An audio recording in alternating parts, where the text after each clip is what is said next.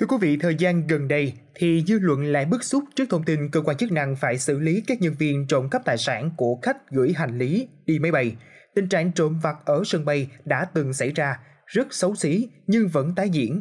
Ngay bây giờ mời quý thính giả hãy cùng tìm hiểu xem liệu từng trường hợp cụ thể đã xảy ra như thế nào, liệu đã có cách giải quyết nào triệt để về vấn đề này hay chưa quý vị nhé.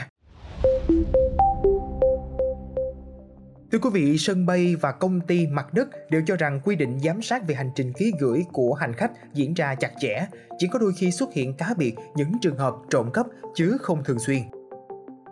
Thiệt hại lớn ở đây không phải là của cải mà là lòng tin, là hình ảnh một sân bay quốc tế nhưng lại có chất lượng phục vụ làm hành khách bức xúc khi nạn trộm vặt cứ diễn ra. Chị Quỳnh Vi, quận Phú Nhuận, thành phố Hồ Chí Minh cho biết, có những lần mất đồ trong vali thật khó hiểu. Gia đình chị Vi có người thân hàng năm về nước đón Tết. Chị Vi kể lại rằng, cách đây 2 năm, cô của chị có nhận hành lý, nhưng mấy lon sữa bỗng dưng biến mất, vali có vết rạch mốc. Chị Vi cũng chính vì vậy mà chẳng biết giải thích sao với người thân. Tại sao ở sân bay lớn nhưng bà con ở nước ngoài trở về lại phải than phiền về tình trạng mất đồ kỳ lạ như thế? Bên cạnh đó, bạn đọc Phạm Hòa cũng phản ánh với tuổi trẻ chuyện dở khóc dở cười vì mất trộm. Ở Singapore, anh có mua một cái ví da mới và cất cái ví da hàng hiệu đang dùng vào trong vali có khóa. Về tới Việt Nam, vali đã bị bung khóa, cái ví da hàng hiệu dù là cũ nhưng đã không cánh mà bay. Thưa quý vị, trong quy trình vận chuyển hành khách ký gửi gồm các bước, khách làm thủ tục tại quầy, hành lý được soi chiếu an ninh và chuyển xuống đảo hành lý, nhân viên sắp xếp sẽ phân loại hành lý cho vào thùng vận chuyển ra máy bay và đưa lên hầm hàng của máy bay. Trộm cắp có thể xảy ra ở hầm hàng máy bay và tại khu vực phân loại hàng hóa. Một nhân viên an ninh soi chiếu sân bay Tân Sơn Nhất cho biết, đối với nhân viên của hãng bay, dịch vụ buôn bán, nhân viên mặt đất thì khi muốn ra vào khu vực hạn chế đều phải được soi chiếu, ra soát người lẫn hành lý.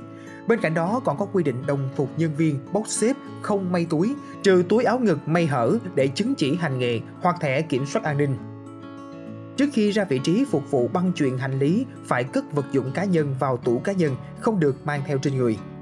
Quy trình là thế, nhưng nạn rạch hành lý để trộm và tẩu tán tài sản vẫn xảy ra bất chấp camera giám sát dày đặc tại khu làm việc. Cũng có thắc mắc vì sao kẻ trộm lại có thể rạch đâu chúng đó, không loại trừ có khả năng móc nối để thực hiện hành vi xấu xí này. Để phát hiện kẻ trộm cũng rất cần sự hợp tác của các hành khách. Trao đổi với tuổi trẻ, bà Nguyễn Thị Kim Ngân, Phó Giám đốc Cảng Hàng không Quốc tế Nội Bài Hà Nội khẳng định rằng khi nhận thông tin khách phản ảnh bị trộm hành lý, cảng cho truy xuất camera, phát hiện thủ phạm và phối hợp với cơ quan chức năng để xử lý. Đây là nhân viên của công ty dịch vụ mặt đất làm việc lâu năm, biết có camera nên cố tình quay lưng, che chắn để thực hiện trộm cắp. Tuy nhiên, do có gắn nhiều camera, bà Ngân khẳng định không có điểm mù để che giấu hành vi trộm cắp. Bà Ngân cho hay rằng năm ngoái, ngành hàng không bỏ kiểm tra lại khâu nhận hành lý, vì thế cần phải giám sát chặt hơn. Cảng đã tăng cường nhiều camera và hoạt động tốt. Sắp tới sẽ có những đánh giá cụ thể, tiếp tục tăng cường thêm. Thưa quý vị, mới đây thì 5 nhân viên bốc dỡ hành lý của công ty cổ phần phục vụ mặt đất Hà Nội HGS cũng đã bị khởi tố do liên quan đến hành vi trộm cắp 500 euro và một bộ tai nghe không dây. Theo nguồn tin của tuổi trẻ, mới đây tại sân bay Tân Sơn Nhất, công ty mặt đất đã bắt quả tang một số nhân viên có hành vi trộm cắp và chuyển cơ quan chức năng xử lý.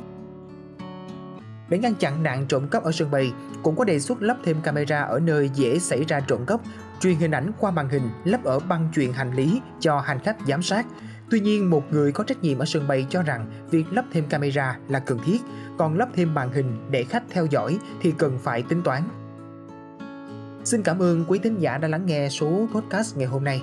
Đừng quên theo dõi để tiếp tục đồng hành với podcast Báo Tuổi Trẻ trong những số phát sóng lần sau. Xin chào tạm biệt và hẹn gặp lại. thank you